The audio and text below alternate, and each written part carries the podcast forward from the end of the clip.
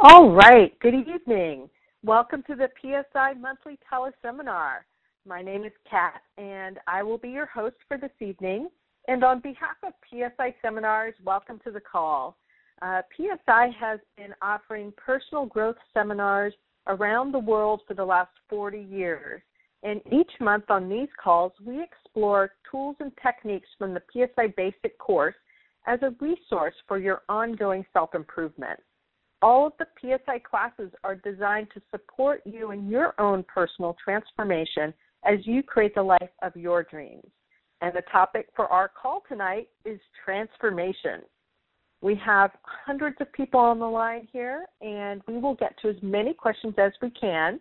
And first, I would like to introduce your speaker for this evening, Marshall Thurber. Marshall's known worldwide for his work in the personal development realm, as well as his entrepreneurial successes, business leadership, and philanthropy. He co founded the Burklyn Business School in Vermont with the goal of teaching global principles of cooperation and abundance and the contextual principles of the human potential movement. Kat, can I? Yes. Kat, this is Jane Willhite, can I introduce the speaker tonight? Because yes, this speaker is the, he is the king of transformation. He is just um, he was just up at High Valley Ranch, and he did a week long seminar that just blew the socks off of everybody. He has he's the mentor to everybody that you listen to Mark Victor Hansen, Tony Robbins, um, Jack Canfield, everyone. Um, everybody sees him as the as the big teacher, the teacher of teachers, and I know he's going to be wonderful tonight. And I really appreciate it, Marshall, that you've taken the time out to speak to our graduates. So take it away there, Mr. Marshall Thurber. Well, thank you. I was asked by uh, Kat to talk on personal transformation, and I spoke to her and I said, "Well, I don't really know exactly how to do this," and so I sat down in front of my computer and started typing and come up with four steps that have worked for me. And so we're going to just take that approach that you're going to do. This is just my approach. It's one person's approach, and it may or may not work for you, but for me, it has worked uh, the, the best possible way. So here we go. It really started back in the early 1970s uh, when I read a book entitled Nine Chains to the Moon uh, by Buckminster Fuller. It was first published by Bucky in 1938. Yet the information and his writing style was something I'd never seen before. Was I was stunned, and I later started as I started studying who he was. He's been known around the world as the friendly genius, and people call him Bucky. And when this book was written, Bucky made the observation that if the world population of humans, Bucky called them Earthians, uh, were stood on top of one another, it would create nine chains from the Earth to the Moon and back. So that's where he came up with the name Nine Chains to the Moon. In this book, Bucky introduced the concept of ephemeralization. It was his term for the process of doing more and more with less and less. He predicted that ephemeralization will lead to the ever increasing standards of living and that ever growing populations would be able to live much, much higher than they are even today. And he pointed out that the kings, even 50 years ago, no matter how much money you had, you can't live as well as the average person is now because of the medical cares. And this all comes from ephemeralization. And in the book, this is now you understand written in 1938, and he was talking about abundance, and there was a we had this option to have abundance. He pointed out that Henry Ford's assembly line, and then he got into Buck, into uh, Einstein's theories on mass and energy, and he said that he, all this led to ephemeralizations that we would have better products at lower costs with no upper bound on our productivity. And Bucky was amazing. He said, We now have the option for everyone to live abundantly if we're willing to cooperate. And I, just was stunned. Since I really didn't know who he was, I just happened to read his book. You know, it started basically a decade odyssey of mine where I followed Bucky around and I just ingested everything he had to say. I had made my uh enough money, more than enough money to travel and uh in my real estate business and so I started following around and But I found out he started calling himself a, a comprehensivist in that he was interested in everything. And Bucky was not only the friendly genius, he was also the acknowledged inventor and designer. Bucky made his mark as an architect, as in mathematics and philosophy, religion, urban development and design, naturalism, physics, neurology, art, literature, and technology. It was amazing because during his lifetime he demonstrated what one person could do change the world. Bucky is generally considered the grandfather of the green movement. He gave us the world's first green automobile in 1933. It was called the Dymaxion car, and he is the inventor of the geodesic dome, the world's largest self-supporting structure. He also was friends with Albert Einstein, John Denver, and John Lennon. They were his friends. What's interesting, if you look at his life in a whole, okay, he was awarded 25 U.S. patents. He authored 28 books. He received 47 honorary doctorates in the arts, science, engineering, and humanities. He received dozens of major architectural and design awards, including the gold medal for the American Institute of Architects and the gold medal of the Royal Institute of British Architects. He created work um, that is seen as art around the world and in many, many collections. And he went around the world 57 times, reaching millions of people. So the guy really, really pulled it off. But while all this may be impressive, Bucky had a very, very unpromising start. He was a heavy drinker. He was expelled from Harvard twice. He was a total failure of business. He lost his first child when she was four years old and nearly everything else. And so at 32, Bucky decided he was a worthless, penniless soul and he was going to kill himself. And he went to the shores of Lake Michigan and decided he was just going to swim out and, let himself drown. And just before he jumped in the water, Bucky suddenly experienced himself suspended several feet above the ground, surrounded by sparkling light. He says time seemed to stand still, and then a voice spoke to him that changed the course of history and the course of his life. And the voice said, Bucky, you do not belong to yourself, you belong to the universe you can rest assured that if you devote your attention and time to those of others, the universe will support you, always and only in the nick of time. Of course, Bucky was stunned by this directive from some mystical force. He just had no idea. He, be, he, he decided to take it very seriously. He began to refer to himself as Guinea Pig B for Bucky.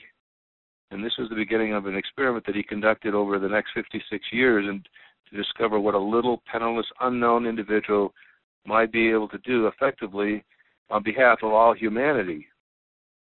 So it was really interesting because I got to know him, and I mean, I followed him around, and we had business schools every year, and he would come and spend the summer with us. And one summer in the 1980s, we were having our the school was called Burklyn Business School in Kirkwood Meadows, California, and Bucky was speaking on the importance of integrity. He called integrity the new aesthetic and that we had to keep our integrity because we were transitioning to a great invisible world where that was being demonstrated and, and symbolized by the personal computer. And so integrity was the essence of everything successful.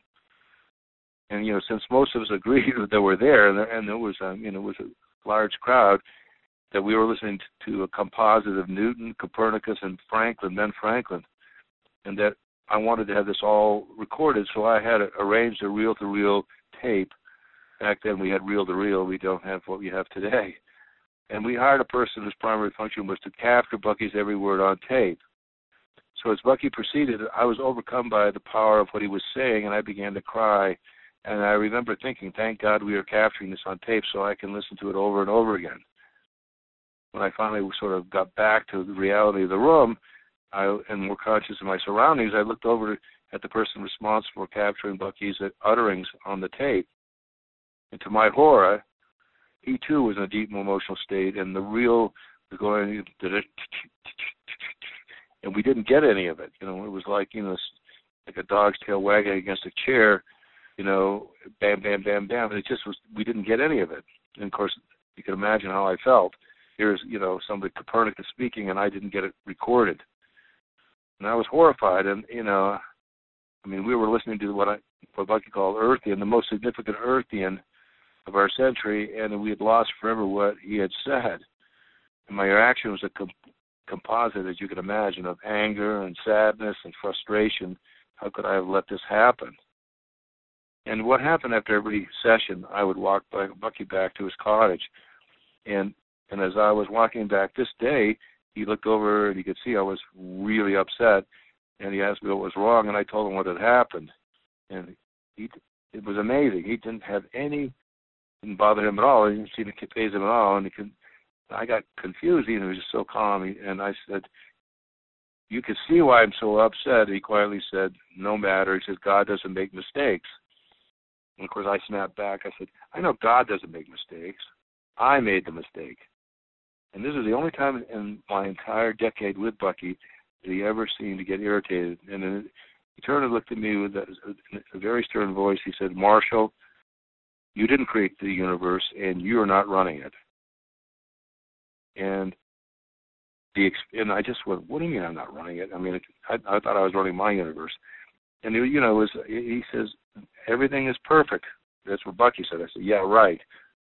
And then you know, so I, I, you know, I, I kept thinking, do you mean I'm not running? I, I think I'm at least running my universe. And so then I started to reflect, if this is perfect, then how could this mistake be perfect?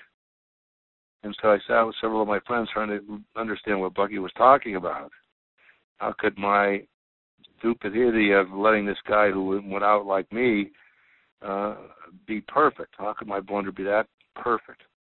Then what we realized that we were having a seven-day future of business presentation where Bucky was going to tell uh, with everybody there all that he'd learned in his lifetime. At this time, is near the end of his life. He died four years later. Uh, so instead of just uh, taping it, which is what I was going to do, we chose to do a two-camera shoot. And later on, in numerous occasions, Bucky would say to me that the future business two-camera shoot was the most comprehensive com- compilation of his learnings and perspectives that was ever captured, and it remained at the end of his life.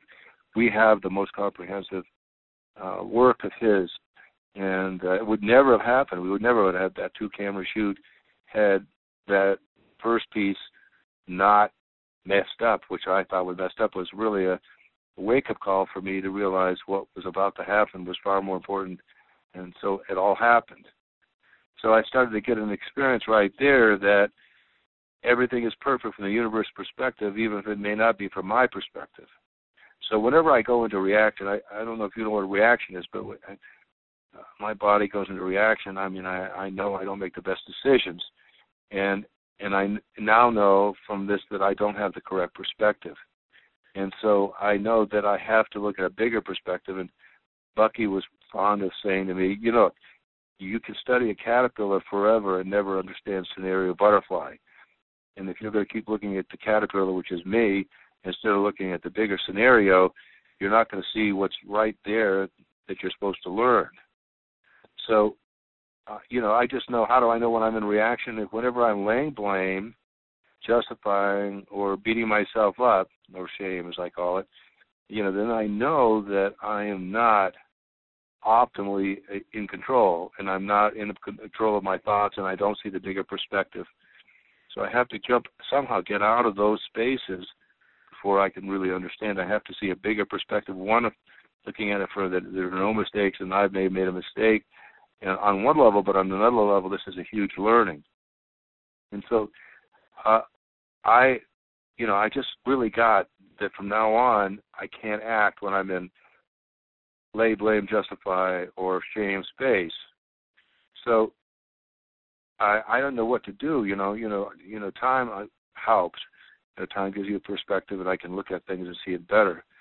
And usually I have time, so I don't have to react when I'm not in the a good space. But sometimes, once rarely is the case, but then I have to act right away, and I know I'm still in reaction. I have a couple of very trusted advisors who I consult, and if I'm still in a re- reaction after that, I'd ask one of those trusted advisors if they would represent me, and whatever they do is fine. I don't care what the answer, what they get will be better than what I'll get because I am in reaction and it won't work out as well because they won't have the same reactive space. And so that's a habit I've taken. Whereas if I'm in reaction and I do not interact with the pretty, the party or the situation directly because it's I know I won't do a good job. So the first two principles I learned from Bucky are that integrity is the essence of everything long term, and that the primary reason, uh, you know, that that I have not told the truth is because I wanted to seek acceptance or avoid rejection. I mean, there have been other times, but those are the primary areas when I want to seek acceptance or avoid rejection. Uh, and other times, and for for example, when I was living in New York City, uh, I, you know, I when I was in New York City, I, I, you know, I hated New York City. I just didn't like it. It was very hard for me. I, it's too noisy, and everything seems to be, uh, you know, just really hard. And so one day I was making my trek to the closest Staples for supplies, and I was only about eight blocks away.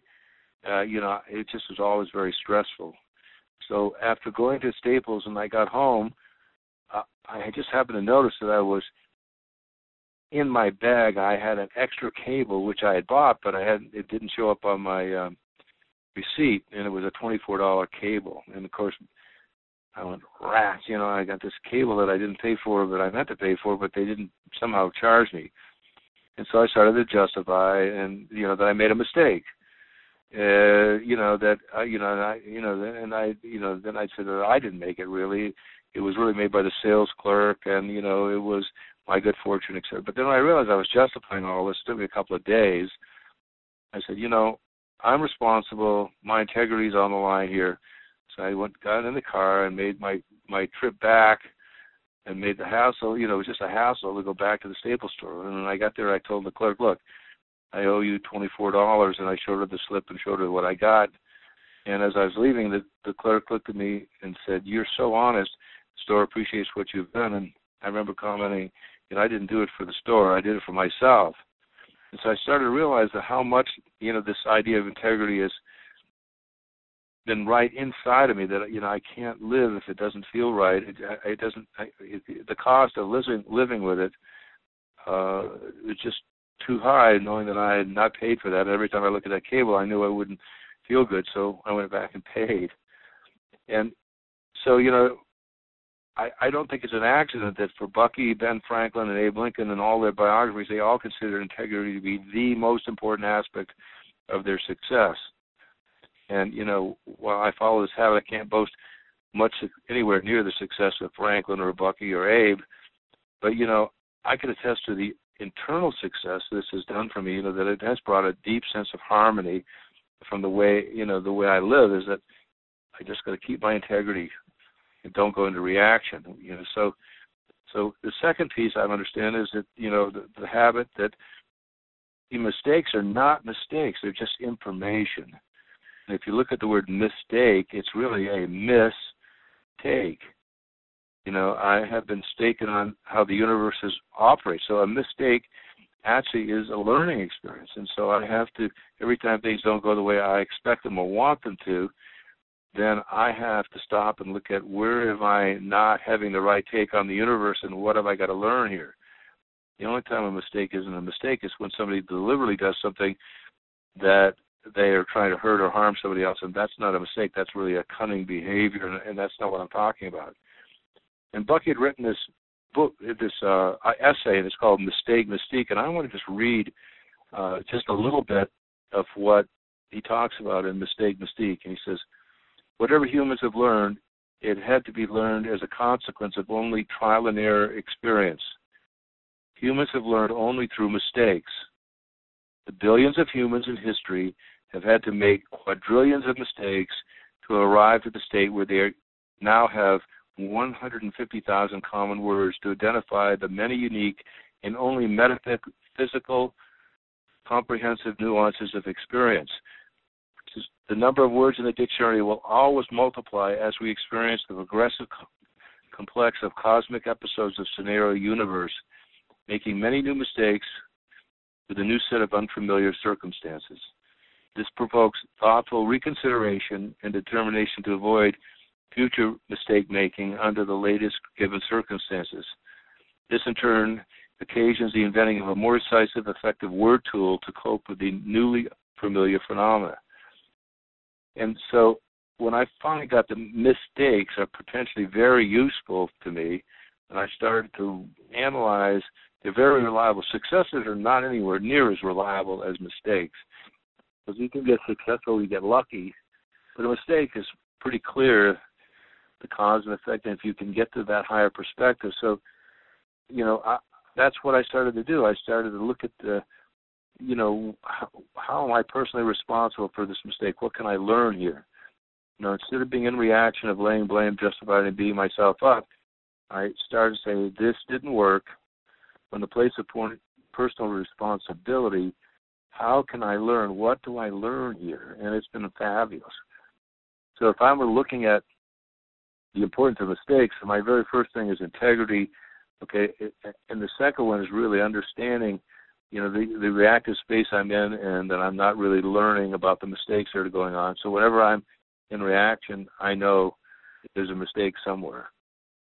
Bucky then further went on to say that humans were given a left foot and a right foot to make a mistake first to the left, then to the right, left again, and repeat. Between the over steering impulses, humans inadvertently attain the between the two desired direction of advance. This is not only the way humans work, it is the way the universe works. This is why physics has found no straight lines. It has found only physical waves in the universe, only waves. So when I can get into this non reactive space, you know, I make much better choices. And the better choices I make, then you know this whole journey becomes much more meaningful and actually more fun and more elegant. So if you take the first one being basically keeping my integrity, the second step is is being able to profit and learn from my mistakes and, and from a place but I only get there if I can stay in the level of personal responsibility. And being able to stay personally responsible changes the whole thing. If I want to blame somebody, and a lot of times I want to, or the circumstance or whatever, and I am not learning what I'm supposed to learn. So that's the second piece. And the third piece uh, really has to do with having a higher social and moral purpose.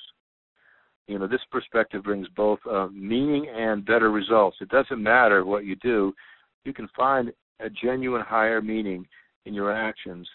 And you know, if you do that, you're going to be much happier. And as Albert Schweitzer, he won the Nobel Prize in 1952 uh, for his philosophy on called reverence for life. He once said, "This is Schweitzer speaking." He says, "I don't know what your destiny will be, but you, but the one thing I know, the only ones among you who will really be happy are those who will have found a way to serve others." So as far as this whole idea of, of service and and a higher perspective. So, you know, when I started looking at this, um, I also started looking at performance behavior in in any sizable group. And it was interesting that you'll always find in a, in a group it's really less than one percent of people who do things very differently on a positive side and be very successful. So if you take a group of any group, and I, and uh, I was shocked. There's a small little group outside of the traditional bell curve that way, way outperform the rest of them, and it's less than one percent. And when I was doing this with a chain of pharmacy chain, I don't want to mention the name, but you know, that, again, it was less than one percent. And when I interviewed these people, they all had one thing in common: they had a higher social and moral purpose. So in the pharmacy chain, when I did this, you know, when I interviewed them, I asked them, you know, what was it about their job that made them, you know, so excited? And every one of them said that they, you know, the pharmacy saw themselves uh, to be part of the health response system of their community, along with the doctors and the hospital and the you know fire engines and the you know uh, emergency vehicles that they were part of the communities helping others and so they had a sense of meaning on what they were doing and then when you look at the ones that were the lower performance which were dramatically lower when i interviewed them they basically said that you know they saw themselves as filling prescriptions and you know peddling pills and so it was it, i was stunned so then i even went to a fast food company one that you would all know i'm sure and I did the same thing again and the same results, less than 1% of the group, however. And they expressed what they were doing in relationship to their community. And these fast food people that were so successful and way outperformed the rest saw themselves as delivering high quality low cost food to individuals and families that were usually harried and often of lower income. And these and the and just like the other other the pharmacy, the the people in the fast chain food business, they uh, all saw themselves as basically flipping burgers or or um, just getting some income to get through college. So that you you could see that the key to the extraordinary performance had nothing to do with the job. It had to do with their perspective of seeing themselves as a higher being of doing something of social significance. And it struck me as as as the single most important trait when you're doing whatever you're doing is to be able to see in a higher perspective of one that's you know higher social and moral purpose.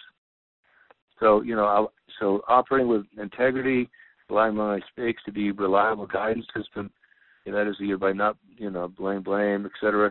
And then having a higher social moral purpose was like the third step. So you know, so there was one more step, and and this again comes right back to Bucky, and it says it, it's about setting goals, and and I, it's always bothered me. I don't like goals. I haven't liked them, and then what I finally realized was that it's not about the goal, and it, in fact, whether or not I achieved the goal, it's almost irrelevant. Why? Because what occurs along the way at 90 degrees to the flight path of what I'm doing is far more important than reaching any goal. You know, Bucky used the example of the honeybee. He says the bee is very busy going after the nectar so it can make honey. However, from the scenario universe's perspective, it's the a bigger purpose is, is to cross pollinate the rooted botanicals with the pollen so that you know that what they're doing here is now making sure the vegetation you know continues and so and that's always at 90 degrees with the flight path and it, you know it is you know the it, so when they're going for the nectar, they're actually cross pollinating.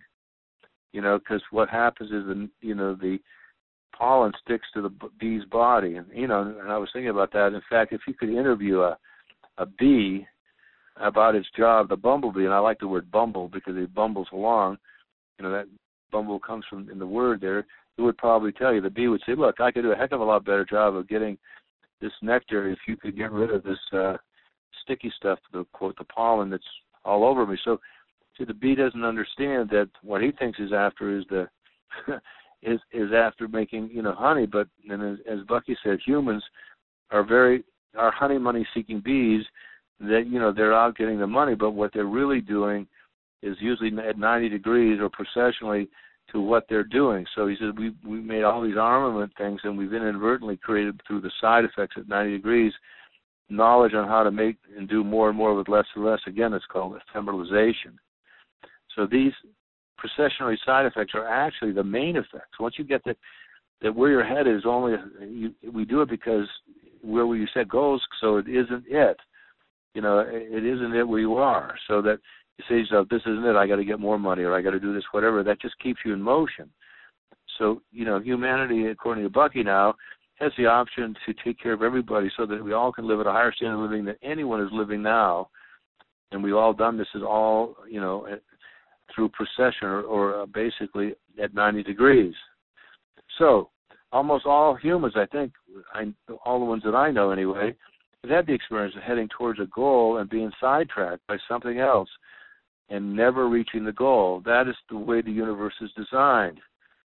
What may seem like a sidetrack to us is actually the main track that the scenario universe wants us to follow. And this only can happen if you're in motion.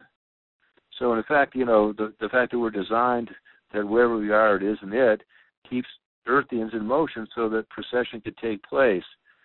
And I like to say the fact that it, that this isn't it is the way we think is the way we're wired that keeps us in motion so this isn't it really is it so enjoy the rest of your life because you're going to have no matter where you are, it's never it.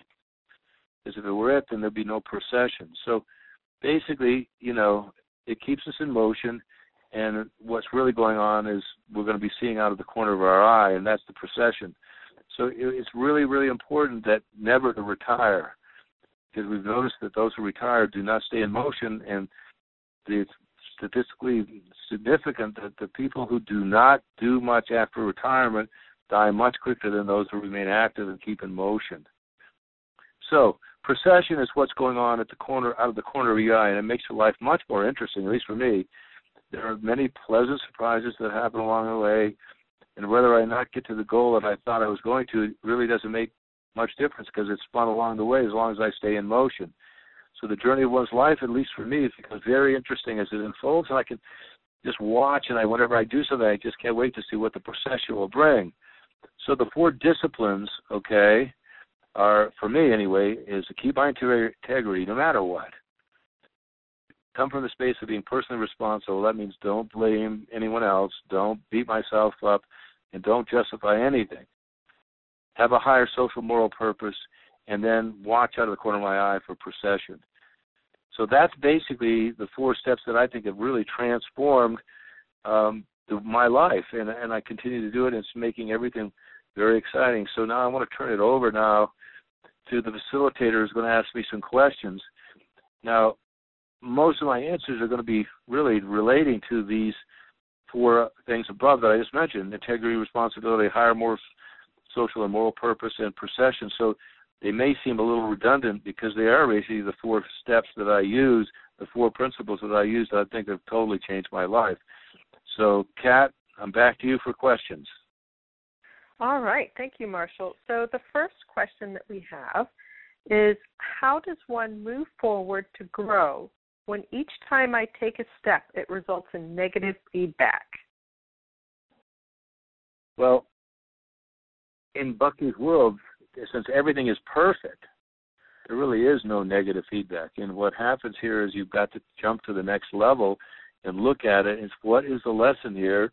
What can I learn? So the so if you see it as negative, there's some sort of reactive space you're in. So you have to get out of that. So if you look at the four def, definitions, is one is is basically dealing with you know that there are no accidents and everything's perfect, then how can this possibly be perfect?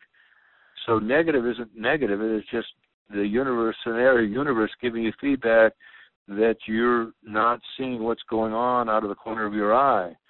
So, you know, instead of seeing it as negative, just say what is be thankful and appreciative of what's going on and and, and not try to, you know, not try to uh uh figure it out. I mean, I just recently had this idea there was a great company in um, New Zealand that basically took dead logs and and from forests and pulled them out and made and then milled them and then made the forest much better.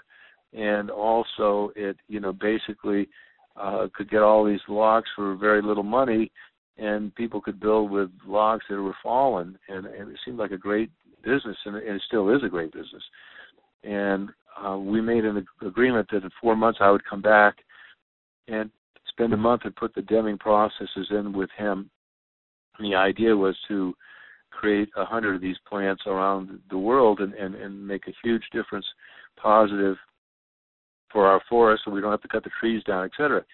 And when I got there, uh, the guy hadn't gotten, he hadn't got the plant was not up, it wasn't running.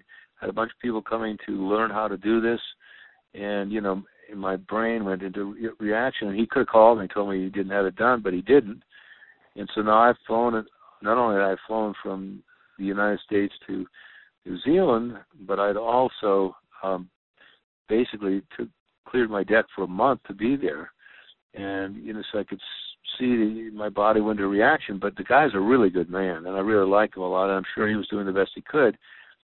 And so I just had to look at you know that the Great Spirit had a bigger plan for me, did not want me to spend the month there, and I was just had to embrace it and and in the future make sure that I had a check sheet before I ever cleared the deck for a month. And and what happened, of course, I've been back and everything is just exploding here, and that that month became a very very productive one. Not in New Zealand, yet at the time I had quote quote lots of reasonableness around that this was not right what was going on here. So the whole point here is stepping back and seeing it as a gift rather than seeing it as you know somebody screwed up and then I'm a victim or whatever.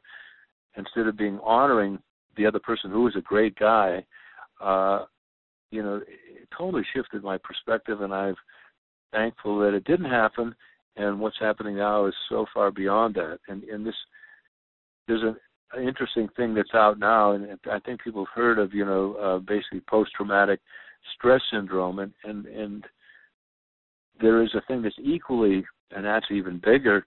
It's called post traumatic growth syndrome, and that when you get into some sort of trauma, the difference between going into stress and and becoming you know caught in that stress you can go into growth which and the only way you can get into that growth is to take personal responsibility don't lay blame and and and what happens is when you get into post traumatic growth those who see themselves as personally responsible and learn from it grow way way faster and way higher the trajectory moves much much faster and the only difference between the two is that one, you know, gets caught in the stress, and the other one commits to learning as much as they can and grows that much faster. So that we call it Hydra, H-Y-D-R-A. And if you know the the old Greek myth about the Hydra, where you cut off one head to grow, and what happens, of course, is that you you get stronger. So Hydra means getting stronger. So every time now that I have a setback, I just go, I'm going to go Hydra. I'm, this is a Hydra potentially, as long as I don't blame anybody else or lay blame. So the idea of going go Hydra, go Hydra, which means grow another head, get stronger, get more uh, able, and so that's sort of what happens now. And so I wouldn't say there are negative feedback. I would say it's it's it's all positive, and you get a chance to get stronger when you get that type of feedback. Next Great. Are you ready for okay, the next question? Yeah, I'm ready. All right. Uh, so the next one is how do I attract positive, ambitious people who want to change the world and uh, better life for themselves into my life? I want to transform into a person who makes the world a better place every day. You know, Bucky, as I pointed out earlier, said there are no straight lines in the universe, and you you are going to go through you know ups and downs with the type of people, but eventually the ones that are going to stick are the ones that are attracted to your perspective. And you know, I know the the book there was a whole thing out on the law of attraction, and while I agree the law of attraction does work, it's not the only step, and it's not even the first step. So the secret is not the law of attraction. It it starts with action. See, without action, there is no attraction. So what I do is I would recommit myself to you know being around people you know have you know this type of positive um, space and want to go to it and and you're going to you know it's not going to be a straight line and what'll happen is the people you do start to attract for instance when we did this course in uh, at JC's uh, we had in, at Versailles on leadership I called up a couple of good friends of mine over the last 20 years both of them who have made fortunes and and and they both flew out one of them in a private jet and and they were there and they, you know they deepened the experience at such a level and I think that the course would have been half or a quarter of as good as it was. And so these people have been attracted over the years. I've kept my integrity. I don't lay blame, and they're my trusted friends. And now they're flying in to do this as a request. Uh, this long process, I wouldn't have been able to pull those people together. They will show up. What you have to do is just stay committing to these four uh, basic principles, and eventually you'll start surrounding yourself, and you'll be crowded with the people who who think like you and who want to play and who want to support you and your success. So you will attract them. They they'll be positive, they'll be ambitious, and they will be aligned with you and wanting to change the world. You just got to take some time. It doesn't happen overnight, and the law of attraction requires you to stay following the four disciplines that I mentioned, and you know allow the attraction. Because the people that are not fitting with your principles will disassociate yourself or you'll disassociate yourself with them. Okay, next question. All right, next question is What are some of the strategies to keep the momentum going after a breakthrough or transformation? Well, for me, I have a mantra that I use, uh, you know, so that you know, since there are no straight lines, there are, you know, 50% of the days that you live are going to be below the average. So you, what you want to do is move the average by having a lot of great days. And so I have this mantra that I use, and I and whenever something feels like a setback, or it's not going, or the waiter is not giving me the type of food I want, or something, I just take a deep breath, and, and here's what I say: I say, everything is perfect. I just have to see it from a different, higher perspective. I see that if I can just stay with my integrity and my personal responsibility, stay committed to a higher social moral purpose, and watch for the answer as it flashes in the corner of my eye, it's going to happen. So I just stop and say everything is perfect, and then I have to then go, you know, where is my integrity? Where is you know my personal responsibility? So I'm not in reaction. Did I properly speak to the waiter? Did I not make myself clear, etc.? And so I start realizing all of these things just being able to say that, you know, that keeps the momentum going. And you know, and, and transformation is amazing because it'll come out of the corner of your eye and be shocked at what can happen. Okay, next question. All right. So the next question is about pulling yourself back into alignment. She wants to know: Is there a process, uh, or is it just a decision? I think it's both, and and I think the decision is starts with saying, you know, everything is perfect. And even though at the moment you may be in reaction and you're going to say, you know, yes, this is not perfect. But if I can just say everything's perfect, I just can't see it right now. What is it I'm not seeing that will make it perfect?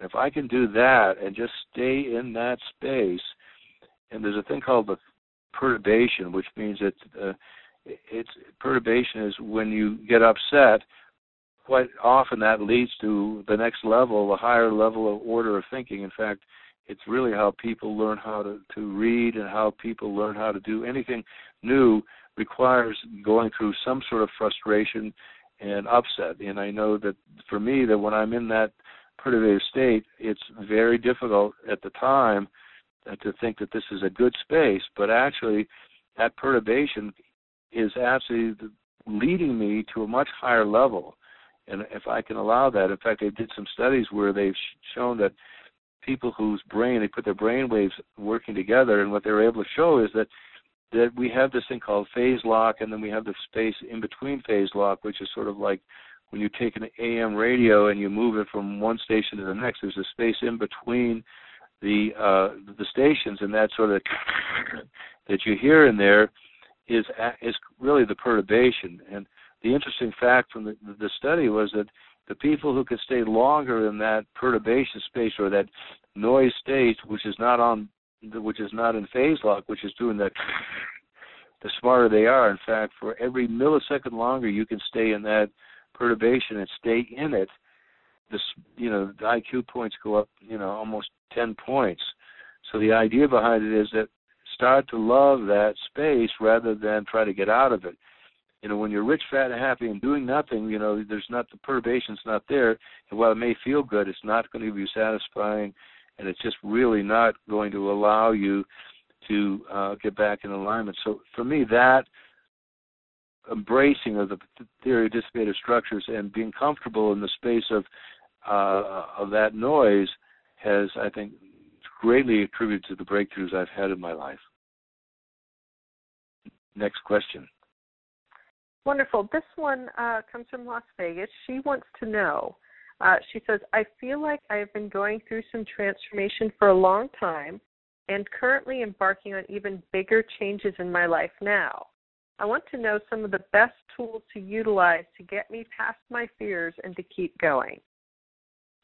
Well, if everything's perfect, then fears are ridiculous. I mean, but I, it's easy to say, fears are ridiculous, but they're going to be there. But the, it's not the fear; it's it's it's the uh, what it does to your ability to uh, take action. You know, and you know, I mean, I you know, over the years, I, when I went to law school, I didn't like law school. In fact, I didn't even go to class, and or very seldom. And, and I have still have now. This is law law school was a long, long time ago.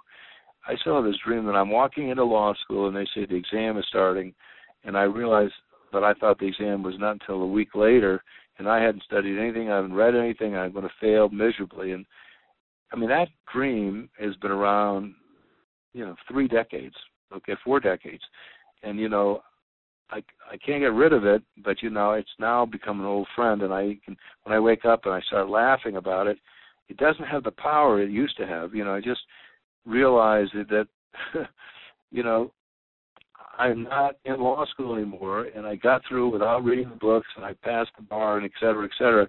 And it might have been better if I'd taken the courses, but the whole idea is that dream has to deal with the fear of failure, and I just, you know, it's probably helped me more than it's hurt me, and getting irritated at it now instead of making it my friend, which I've done now. I sort of, you know, so old and has whiskers, you know, I just, I started laughing and said, "Oh, there you are, hi, old buddy."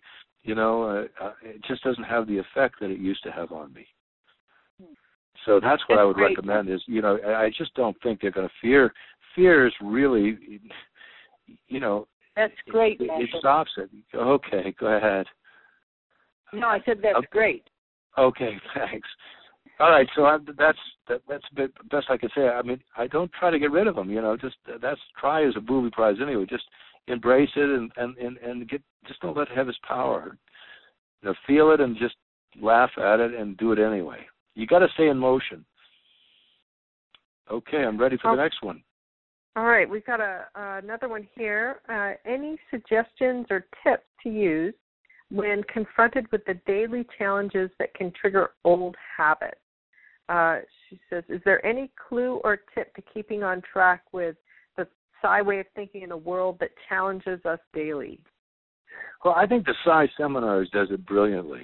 I mean, these are when I was with the sixty-something people that were out there. Uh, these are very special people, and I think that they've done an awful lot of work on themselves, and they do develop new habits, and these habits come from the Seminar work. I mean, they're just and and and they bring forth some of these old habits, and and and so my test that I use now is when my body starts to contract and I can feel that I'm in reaction and you know I want to blame somebody or I want to justify something or I want to beat myself up.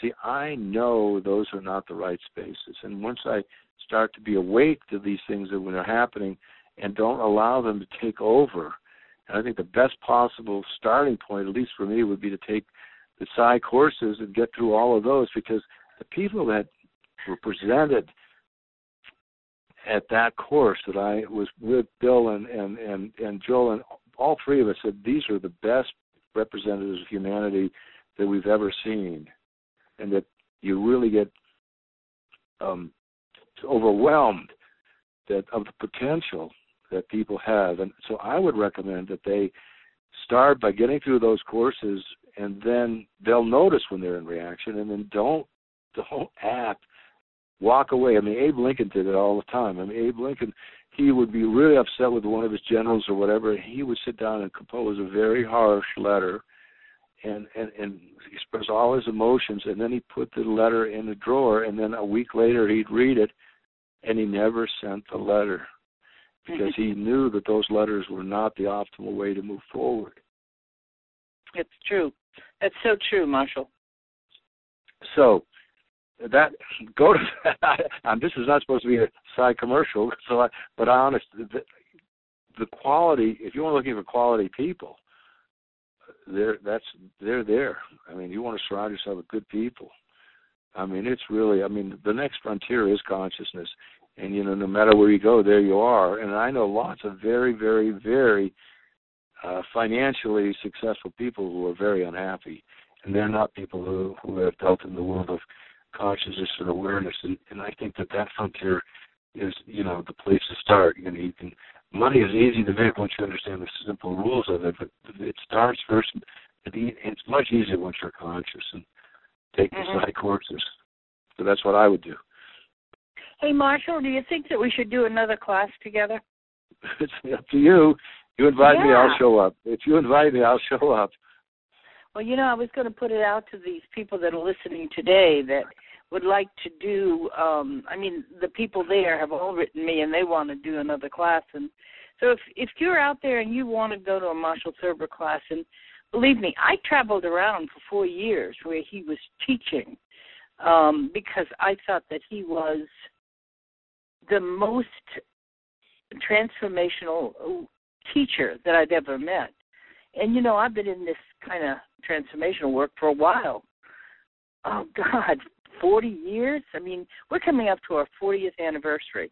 So um I I found Marshall and I just I couldn't believe the things that he opened up in my mind that that I had never thought about.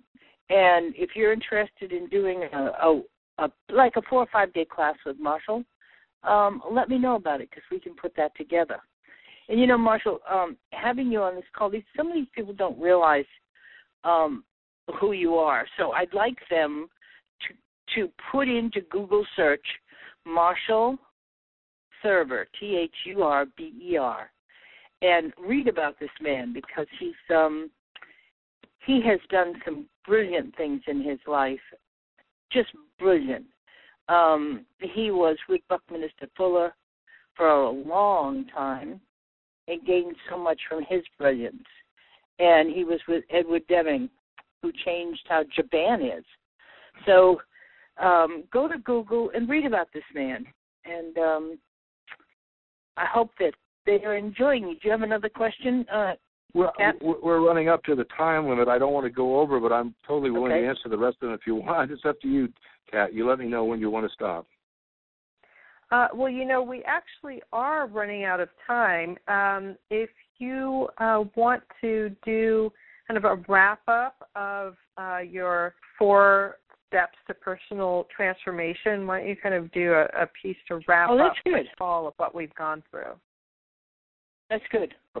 Okay, well, great. Basically, the first thing is, you know, stay with your integrity. You know, whenever I want to lie, you know, I just realize I'm looking for acceptance or trying to avoid rejection, and that I know that, that lying eventually is going to come back to hurt me. And I, so I've done my very, very best to explain and, and from a space of personal responsibility. In other words, that it's just is not right for me. I don't make the other person wrong. Right now in my relationship, you know, um, my sweetheart is is very um not well, and you know, she wants me to be more assertive and and um help her. And you know, I just don't like to nag anybody. And even though I it scares the death, really scares me that she's not behaving like she should.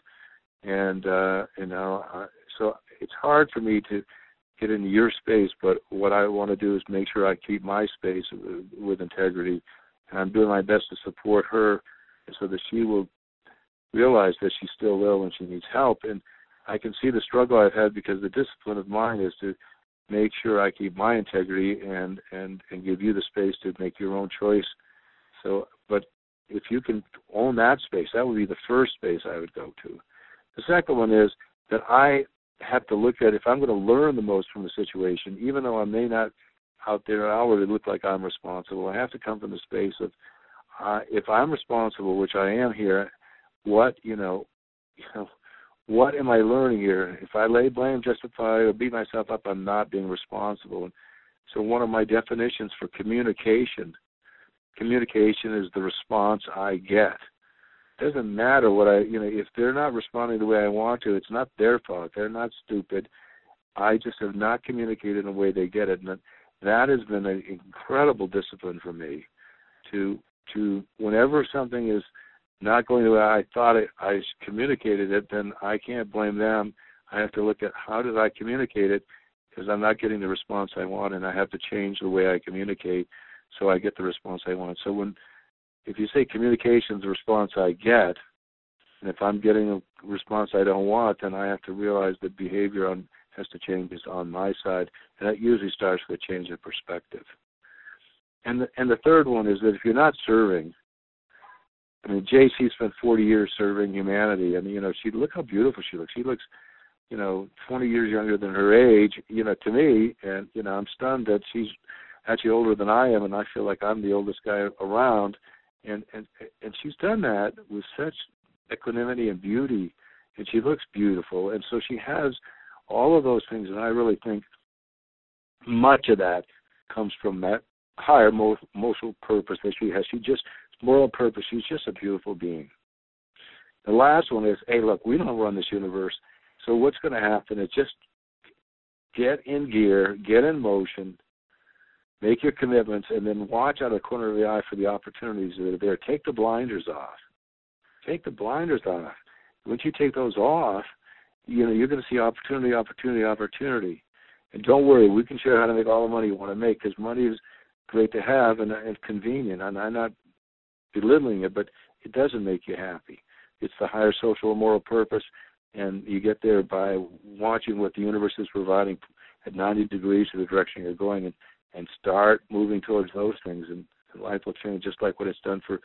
I mean, JC changed millions of lives, I guess, indirectly for sure, and and and, and you can see the beauty in, in same with Shirley. So they've got they've done it, and they continue to do it, and I think they're living examples of of, of all of these four principles.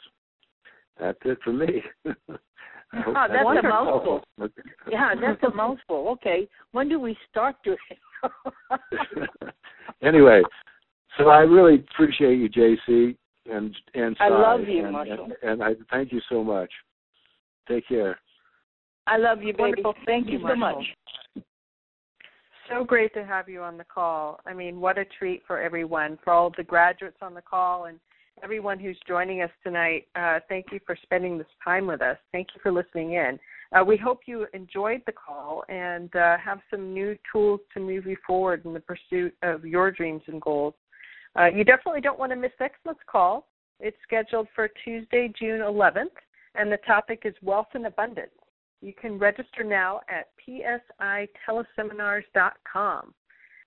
Now, just because the call's over doesn't mean the conversation's got to end. So head on over to facebook.com forward slash PSI seminars and share your thoughts on personal transformation and what you got out of the call and how you're going to implement this in your life. So we want to hear from you. We'd love having your input. And as you may or may not know, we post live updates during the call on Facebook. And for those of you who are new to PSI seminars and would like to find out more about the Psi Basic or any of our advanced courses, you can go to psiseminars.com where you'll find information about all of our courses as well as the dates and locations for upcoming classes. That's psiseminars.com. Again, thank you for being on the call tonight. We appreciate you taking the time out to listen in. Have a great night.